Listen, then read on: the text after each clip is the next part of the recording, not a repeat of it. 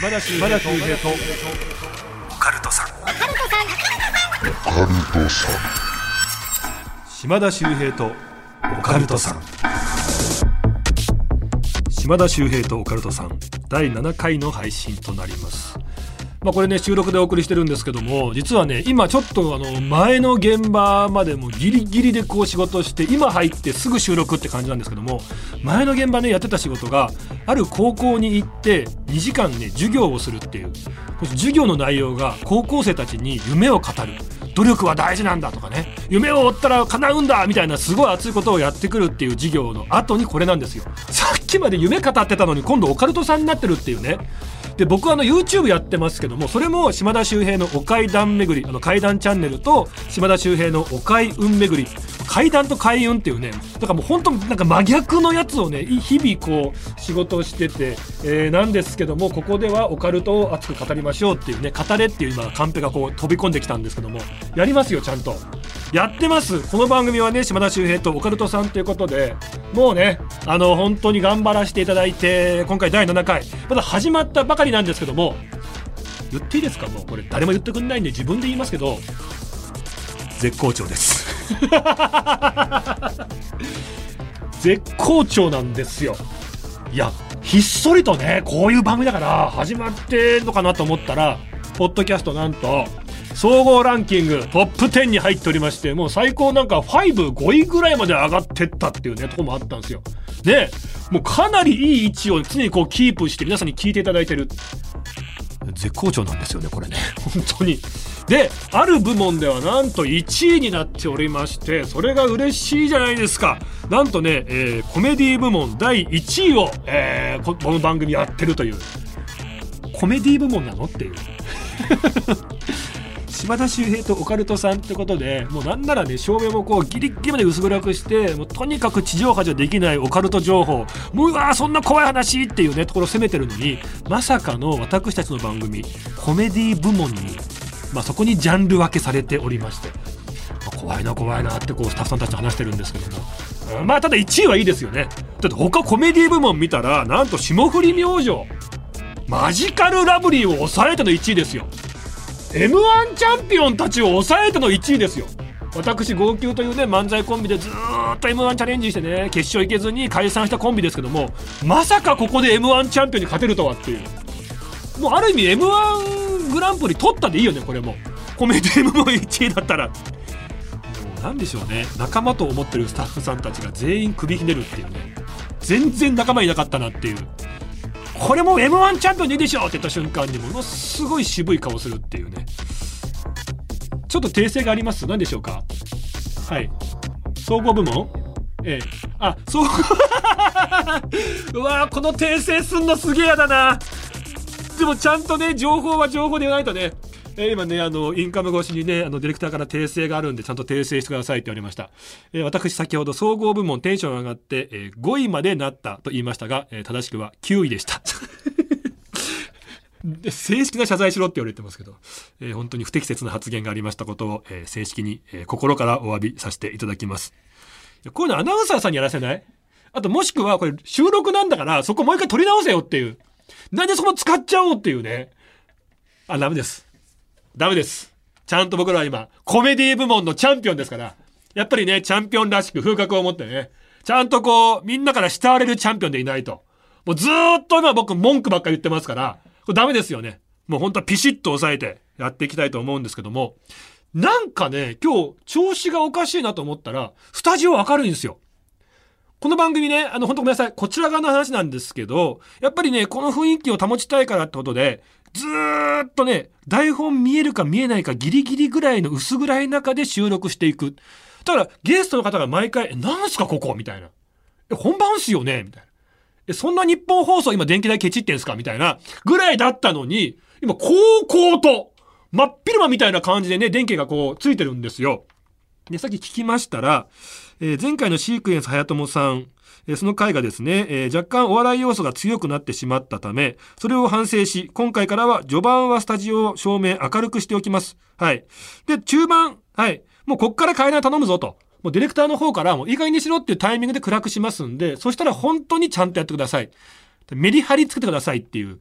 えー僕芸歴24年目でまあまあのね説教されましたけどもだからある意味今明るいっていうのはまあガス抜きなんでしょうね明るい時はまあいいよ楽しく話してもただお前分かってんだ暗くなったらお前ちゃんとやるんだぞっていうそういうプレッシャーを今受けてやっておりますまあ皆さんは分からないかもしれませんが、あの途中、スタジオ的にはね、照明がスーッと降りてきますんで。そしたら、お待ちかねの。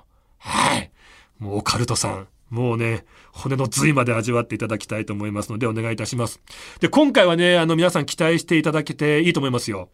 あの、番組ね、怪談、都市伝説、占い、様々なオカルトジャンルから専門家をゲストにお迎えして、まあ私、島田秀平がね、ディープな話を伺っていくということなんですけども、今回はね、地上波のコンプライアンスなんか、もうクソくらえっていうギリギリ攻めたトーク、いけるんではないかという。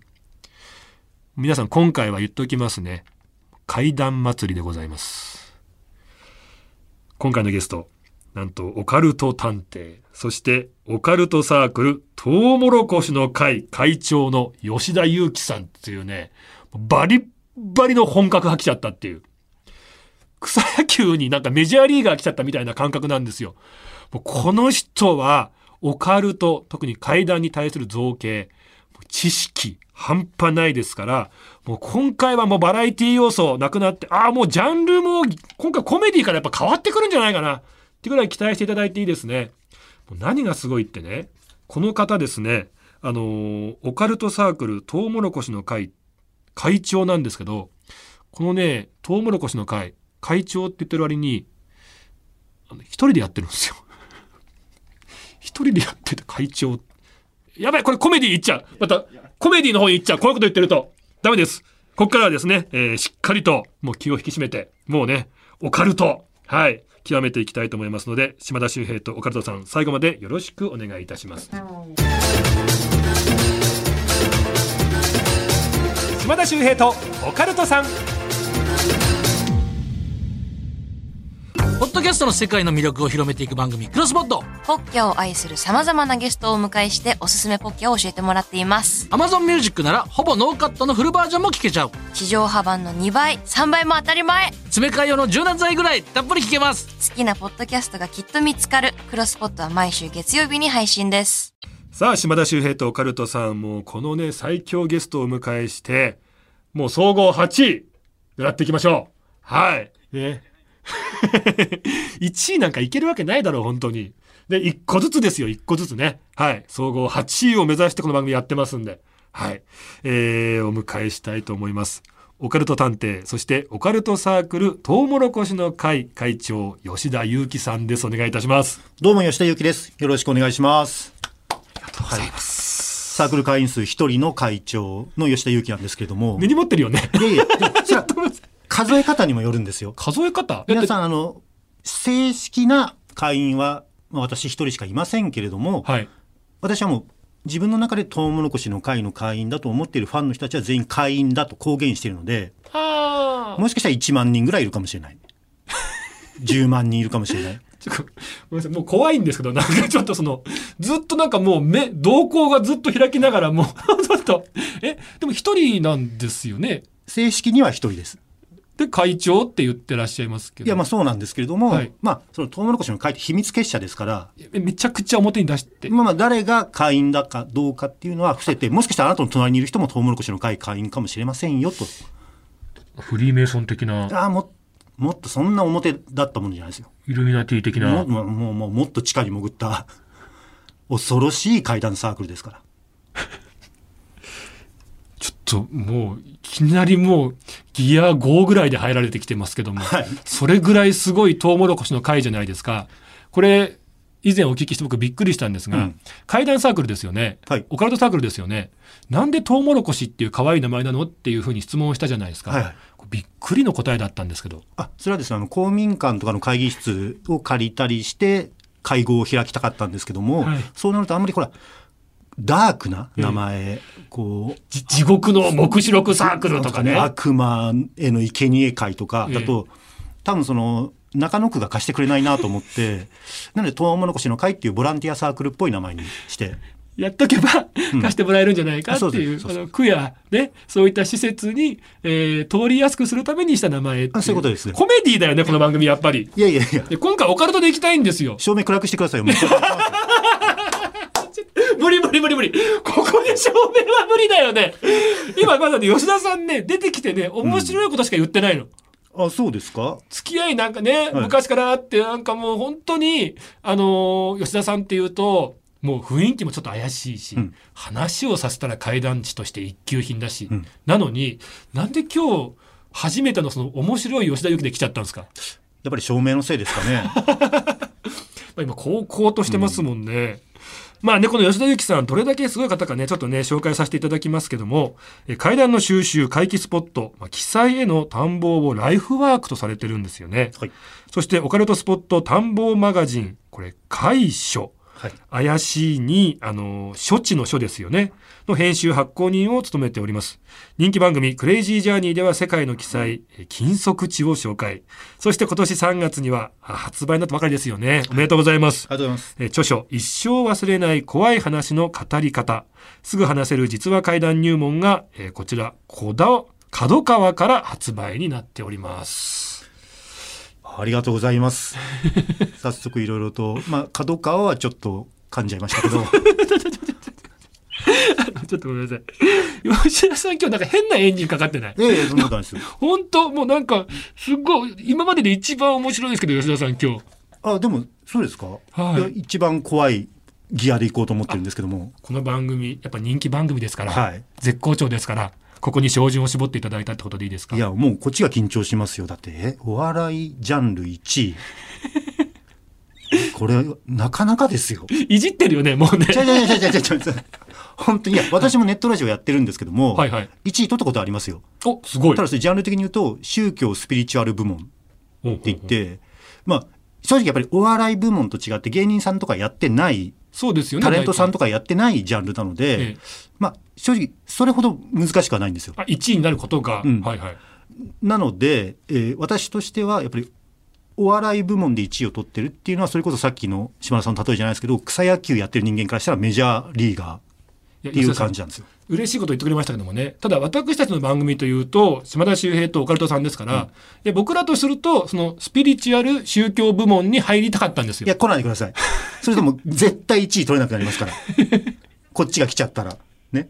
あ、なるほど。そっちの方に入れさせないためにはギアかけて、そんな話をしてるってことなんですか？絶対こっち来んなよって。今日縄張り争いが勃発してたんですね。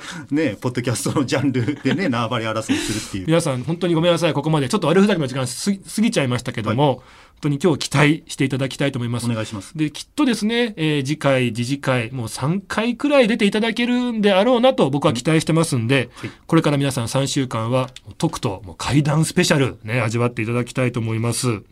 でちょっとお聞きしたいんですけど、オカルトスポットとかね、金属地への探訪、はいライフワークって言ってますけど、え最近とかも行ってるんですか？いやさすがにこのねコロナの世の中ですので海外は全く行けないですよね。前は海外も行ってたんですね。まあそうですね。あのそれこそちょっとお名前がかかったねクレイジージャーニー、うんうんうんまたちょっと復活しますけどね単発で、はいはい。まあちょっと訳あっていろいろまあねそういうことになってますけども。はいいんです、そこは。はい。ねその怖い話いらないんです。はいねはいリアル怖い話ですけどね。まあそこら辺の時はやっぱりね行ってましたねガンガン。ただやっぱりちょうどねコロナのタイミングになりましたよね。まあちょうど番組が終わったところで。だいずれにせよ海外行けなくなっちゃって、ええ最近はやっぱり国内もやっぱり怪しいんですけれども、うんとはいえ歩いて行けるところとかね、はいはいはい。まあ東京の近郊であるいはレンタカー借りて行けるところなんかはさすがにぼちぼち取材してますね。あの、もう、心霊スポットなんてとかは、じゃあほとんど足運んでるってことですか？いやまあそこまでではないですよ。私は心霊スポットっていうのは私よりもたくさん行っている人はいますので、はいはいどちらかというと心霊スポットとされないようなだけど怪談の現場になる場場所、まあいろんな人に怖い体験ないですか？不思議な体験ないですか？って取材をして、まあ、多分2,000人ぐらいはもう取材してるんですけども、はい。その度に一応住所聞くんですよ。うん。その体験された場所どこですか？って言って私そこに行くんです。なるべく行くようにしてます。なので、えー行ってみるとその階段ここの場所で起こったんだっていうのとともにあなんかやっぱりこの話にはこういうわけがあるんだな、やっぱ足を運んでからこそ分かる場所、こことがあるわけですよね。ありますね、まあ、私階段現場と呼んでるんですが、うんうん。なのでそういう場所にはちょこちょこ、まあ、このコロナの世の中でも迷惑かからない範囲で足を運ぶようにはしてますね。吉田さんってそもそも霊感とかある方？全くないです。えそんな吉田さんでも足運んでなんか変なこと起こったなっていうことありました？いやなので最近ここ23年ですかね、はい。非常に気になっているのが、うん第六天の森、第六天の森。はい、っていうところが特に東京近郊では多いんですよ。はそれで第六天っていうのはほら織田信長とかね歴史好きな人だったらご存知かもしれませんけど第六天魔王という言われてましたよね。はい。まあ、実証してましたよね信長が、あれはなんか仏的仏教にとっての結構最大の敵魔王みたいなね、もので、えーあらゆる快楽を司る存在とされているんですよ。なので、まあ、仏教的には悪いものとされてはいるんですがとはいえすごいエネルギーパワーの強い神様というか、まあ、本当高次元の存在なので江戸時代なんかには東京江戸を中心として関東一帯ではすごく信仰されてたんですね。ところがまあやっぱりそういうものですから明治になって明治新政府からはもうこんなの潰せってなって、うんうんうん結構あちこちの第六天神社が潰されていったんですね。あ、そうなんですね。はい、でもともとはそういうやっぱり怖い神様で第六天社第六天神社の鎮守の森っていうのはそれこそ禁足地、うんうんうんうん。あんまり立ち入っちゃいけない場所だよっていうふうにされていたところもどんどん開発されたりしてなくなっていったんですよ。はいはいはい。でそこにやっぱり今ではマンションが建っていたりとかそ,、こが追いやられて、えー道路が開通したりうん。とかするんですけど全然関係ない人たちから聞いた東京の階段で住所聞いてまずね Google マップとかで調べてその後現地に足を運んだりすると、これが結構第六天の森の跡地だったっていう。パターンが多いんですよ。禁足地だったってことですよね。そうですねそこを開発しちゃったからっていうところがねあるんですよ。あのーその第六天魔王っていはいうキーワード出た瞬間に、なんか横の方のディレクターがそそそって立ち上がって、はい。電気を暗くしたんですけど、そうですね。後追いで電気暗くしてきましたけどね。あ今だみたいな感じで。今だって思ったんでしょうね。あと手動なんだってね、そのなんかちょっとスイッチ遠くの方にあるんだとか、それでちょっとアレクサとかでねやってもらうもんじゃないんですね。とか、いや、暗くするシステムどうなんだろう？あれ、笑っちゃうんだよね。ちょっとここなんだ、あの人が思う暗くするタイミングとか思うと。そうですね。まあまあ、ごめんなさい。ちょっと話ね、戻しますけども。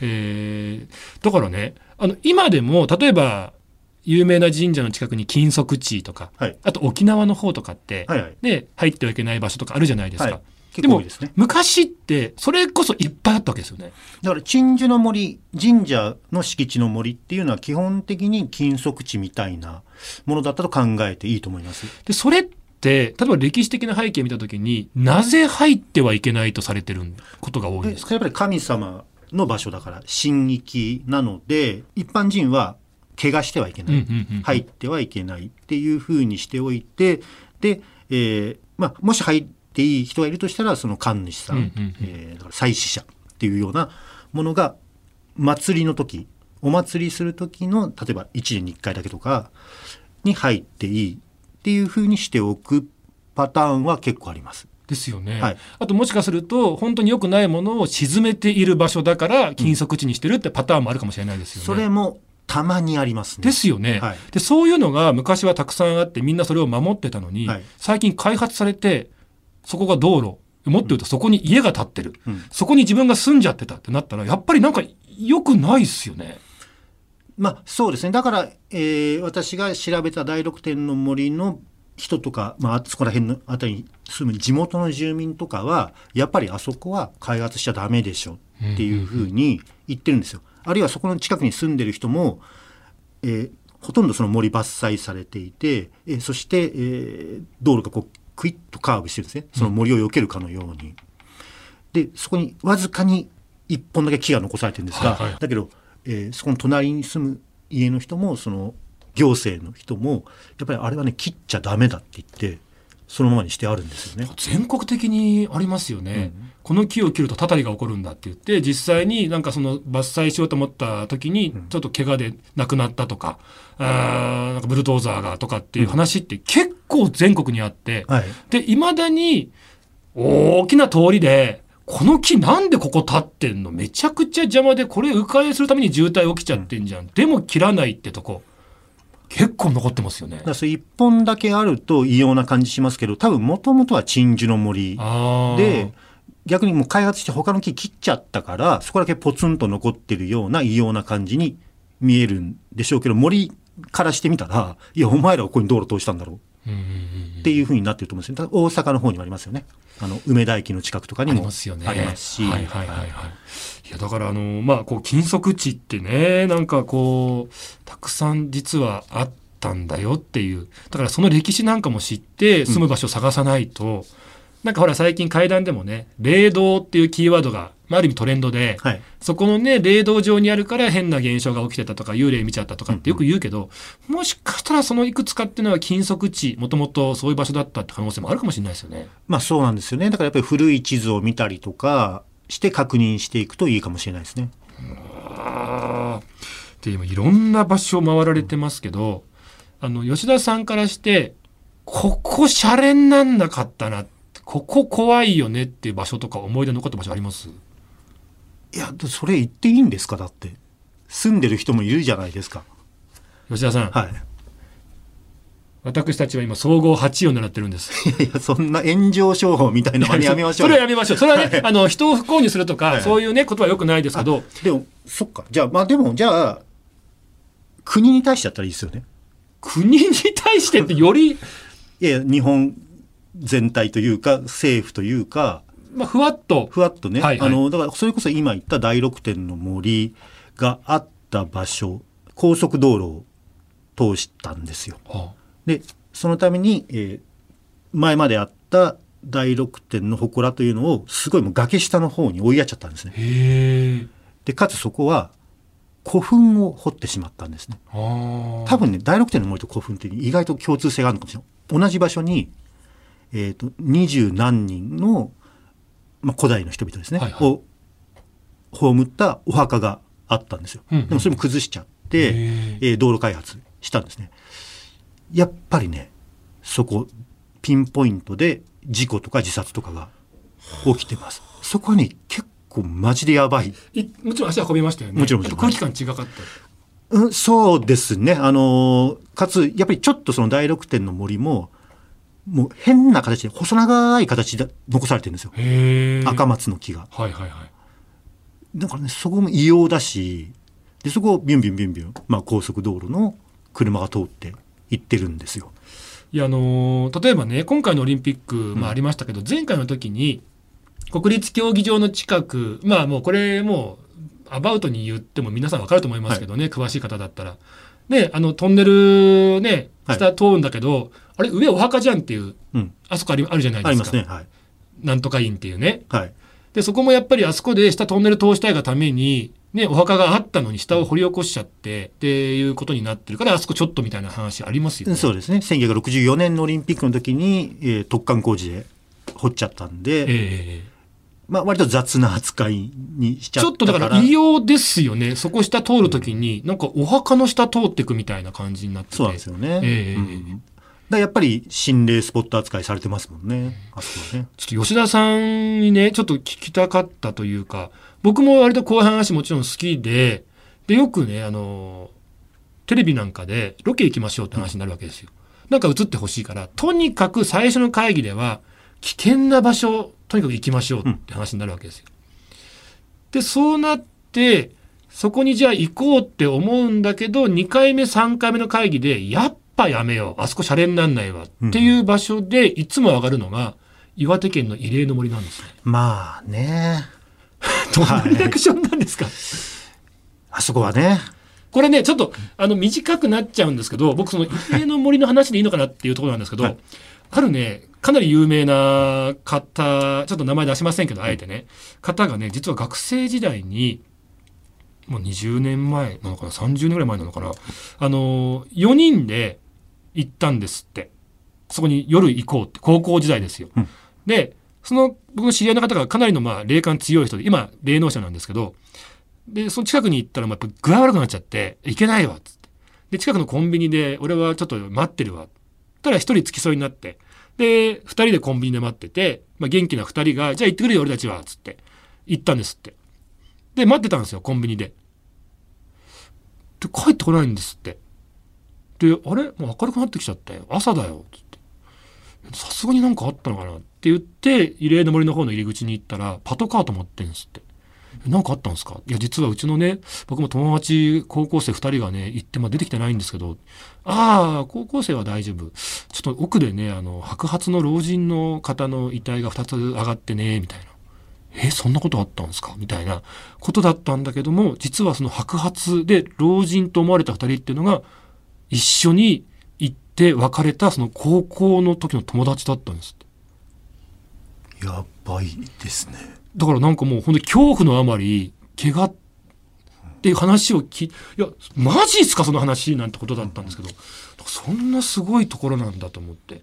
でそれ以降やっぱりねロケで行こうとなっても絶対に話がね途中でこう途切れるしやっぱりそういう場所なのかなと思いましたね。私も死にかけましたからね。えてるんですか？いやそうなんですよ。まあよくほら2チャンネル今は5チャンネルですけどもの一番心霊スポットランキング決めるとかだと最強の SSS ランキング。ですよね。絶対に行ってはいけないとかで常に上位というか、トップ3にはもう入ってきますよね、きますし、まあ、やっぱりまあその悲惨なね航空事故があるので、やはり地元民の人とかのね気持ちを考えるとあんまり荒らすわけにもいかないよなっていうのもありますし私はでも実際ね行ったんですけど、はい。本当に冬のすごく雪が降り積もっている中でであそこはもう夏以外ってあんまり人は行かないんですよ。うんうんうん。まあ、それは単純に雪が降り積もるともう道もなくなっちゃうんで、まあ、岩手県ですもんね、はい、で山の方ですから、はそんなところなんですけども私はそこにサンダルで行っちゃったんですよね。どどういうちょっとその時水虫がちょっとひどくてはい。本当はねゴアテックスとかの防水加工の靴で行かなきゃいけなかったんですけどはい。サンダルで行って往復したらマジで足の感覚なくなって死にかけて。ちょっとあのその後に近くの温泉施設に頼んで、ちょっと本当はね地元にしか入れないとこだったんですけどなんとか入れてもらって頼み込んで入れてもらってゆ復活しました。勇気あの、はい、ゆ下の名前。勇気、はい。違う違う違う。でもあそこマジで危ないのはあとその川が途中で流れてるんですけど、ええ雪降り積もってる時だとそのガードレールと川の境目が分からなくなるので。勇気いやそのさ違うんだってその心霊的な怖さ聞きたいんだけど、その普通に怖いじゃんそれ。普通の危なさってことになってるんで。まあでもやっぱりあそこはそういう軽い気持ちで行っちゃいけない場所ですよっていうことを言いたかったんです。まあ心霊のこと以外でもっていう。そうそうそう。すごい十分伝わってくれたと思う 日本放送のオカルト情報9階だけね男性トイレと女性トイレ位置が逆なんです。島田秀平とオカルトさん。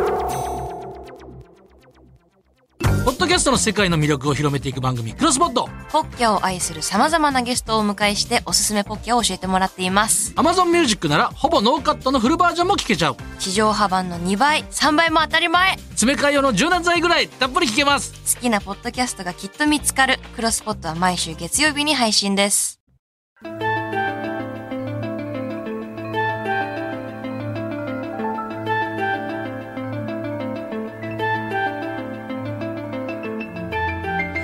この番組、えー常に成長をしていきますので 皆さんこれからも温かい目で見守っていただければと思います。お願いします。